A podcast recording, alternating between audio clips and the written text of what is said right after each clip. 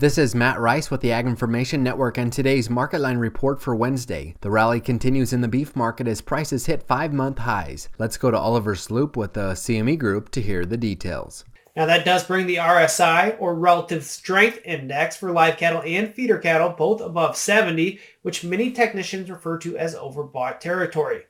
Chicago soft red winter wheat prices for March closed the day up four and three quarters to finish at 5.95. March corn was down four to finish the day at 4.38 and three quarters. Kansas City hard red winter wheat prices for March were up four and a half to settle at 6.18 and a half. Portland prices for club wheat with 10.5% protein was unchanged, ranging from 660 to 7 even. Soft white wheat with 10.5% protein prices for April were also unchanged, ranging from 645 to 665. Hard red winter wheat with 11.5% protein prices for April were up 3, ranging from 675 and 3 quarters to 685 and 3 quarters. DNS wheat with 14% protein prices for April were up 3 quarters, ranging from 769 and a quarter to 784 and a quarter.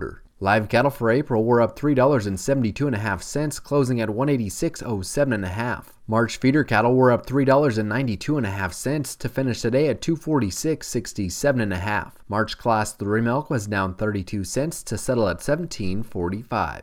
Thanks for listening to the Market Line Report. This is Matt Rice with the Ag Information Network.